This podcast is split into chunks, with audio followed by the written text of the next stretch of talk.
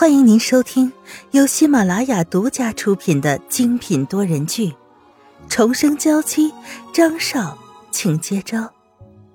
作者：苏苏苏，主播：清墨思音和他的小伙伴们。第五十四章：海豚的传说。夜色渐渐变深，周围的温度。也变得越来越低。张云浩脱下了外套，披在了沈曼玉的身上，俯身在她耳边轻声的说话：“我们先回去，等会儿容易着凉。”如果是之前，沈曼玉绝对会把张云浩的手推开。可是现在，不知道外套上的温度实在是太温暖了，还是因为她心里变得柔软了。她抓着衣服紧了紧。跟着他一起往回走。因着这一幕，那些关于张少爷和张太太情感不好的传言全都不攻自破。人家一对幸福着呢。回到房间里，沈曼玉所担心的一切都没有发生。张云浩表现得像个绅士一般，所做的一切都十分的尊重他，丝毫不影响他的私人生活环境。如果张云浩因为沈曼玉白天对他的态度不错，晚上做出什么出格的事，他虽然表面不会多说什么，但会在心里狠狠的划开他和他的界限。但是他没有，这让沈曼玉一时之间不知道应该把张云浩摆在什么样的位置了。所以第二天的早上，张云浩提出要和他一起在游轮上逛逛的时候。沈曼玉并没有拒绝，欣然同意。张云浩和沈曼玉两个人手挽着手走在游轮上，出色的外貌让他们成功的吸引了所有人的目光。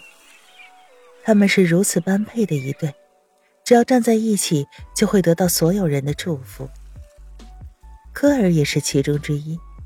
张云浩看到了他，两个男人的眼神碰在一起。其中火药味很浓，虽然科尔不想承认，可他还是认输了。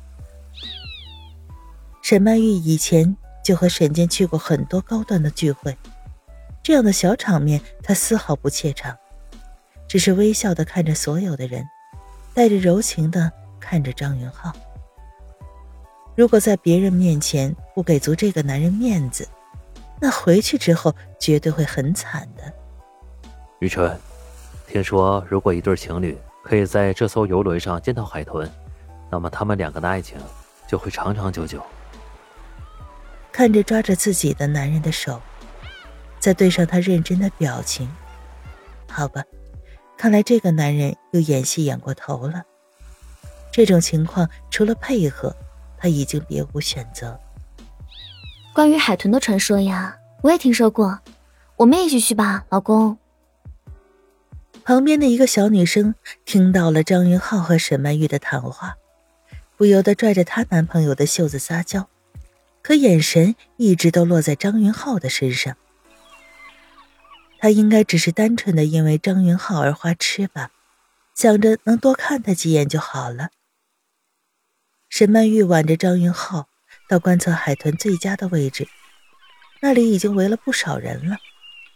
张云浩知道。那个传说是在网上查到的，所以知道这个传说的人自然也不在少数。海豚迟迟的没有出现，等在那里的人已经有些心烦意乱了，可又碍于自家女朋友的淫威，只能继续的守在这里。同是天涯沦落人。哎，这不是张少爷吗？一个看海豚的人朝旁边看了一眼，竟然看到了张云浩。可张云浩怎么会出现在这种地方呢？传言张少爷从来不会接受这种无聊的邀约。转而他又看到了他身边的沈曼玉。哈，对了，现在的张少爷已经成婚了，有可能这次旅行并不是张先生要来，而是在太太的淫威下屈服了吧。张少爷您好，我是兄弟集团的小白，很高兴见到您。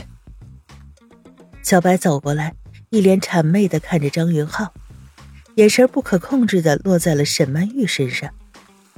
难怪可以成为张太太呀，真是一个不可多得的美人啊！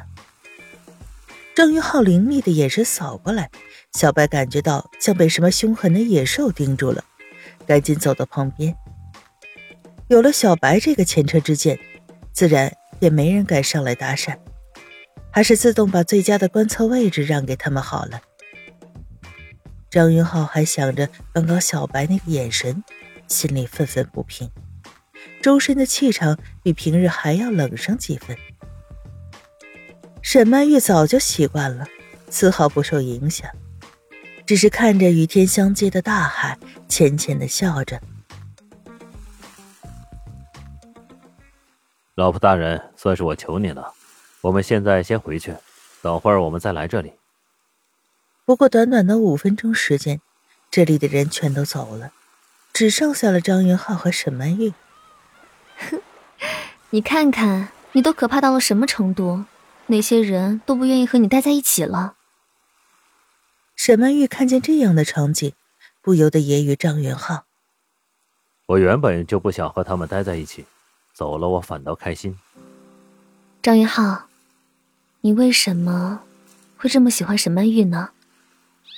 这个问题沈曼玉一直埋在心里。今天天气不错，环境也不错，竟然一时没忍住问了出来。张云浩有些诧异的看着沈曼玉，两个人都不再说话，气氛陷入了沉默。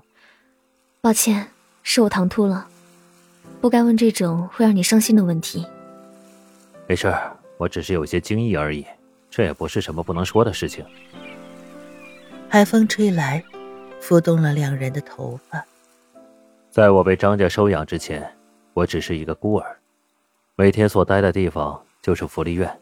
在那里，虽然所有的小朋友都是孤儿，但其实，在那样的环境下，小孩比同龄的孩子会更为暴力，甚至会为了一块饼干大打出手。那时候的我，不相信人性的美好，觉得所有的人都是如此，这个世界就是弱肉强食，你自己不够强，就会连饭都吃不上。沈曼玉想问什么，可还是没有说出口。张云浩看着远方的样子，那么忧伤。忧伤到让他不忍心打断。当时我只想长大，因为长大之后我就可以拥有很多，至少可以用自己的双手让自己吃饱饭。那时候的我，不知道什么是梦想，不知道什么是未来，我只想活下去，直到曼玉的出现。张云浩带上淡淡的笑意，随即眼眸中又笼上了淡淡的忧伤。沈曼玉走到了张云浩的身边。用柔软的小手握住了他骨节分明的大手，感觉到手上传来的温暖，张云浩也笑着摸了摸他的头。没事儿，已经过去这么久了。这是沈曼玉第一次这么主动在张云浩面前展现温柔，也让张云浩有些恍惚。在我到了上学年纪的时候，是沈家给我资助让我学习，曼玉就是沈家的千金。曼玉是多么温柔的一个女孩，第一次见到她的时候，他身穿着一身紫衣，坐在钢琴边，优美的旋律从他的指尖流出来，那是我听过最美妙的音乐。甚至为了怕我一个人会孤单，还把他最喜欢的小熊送给了我。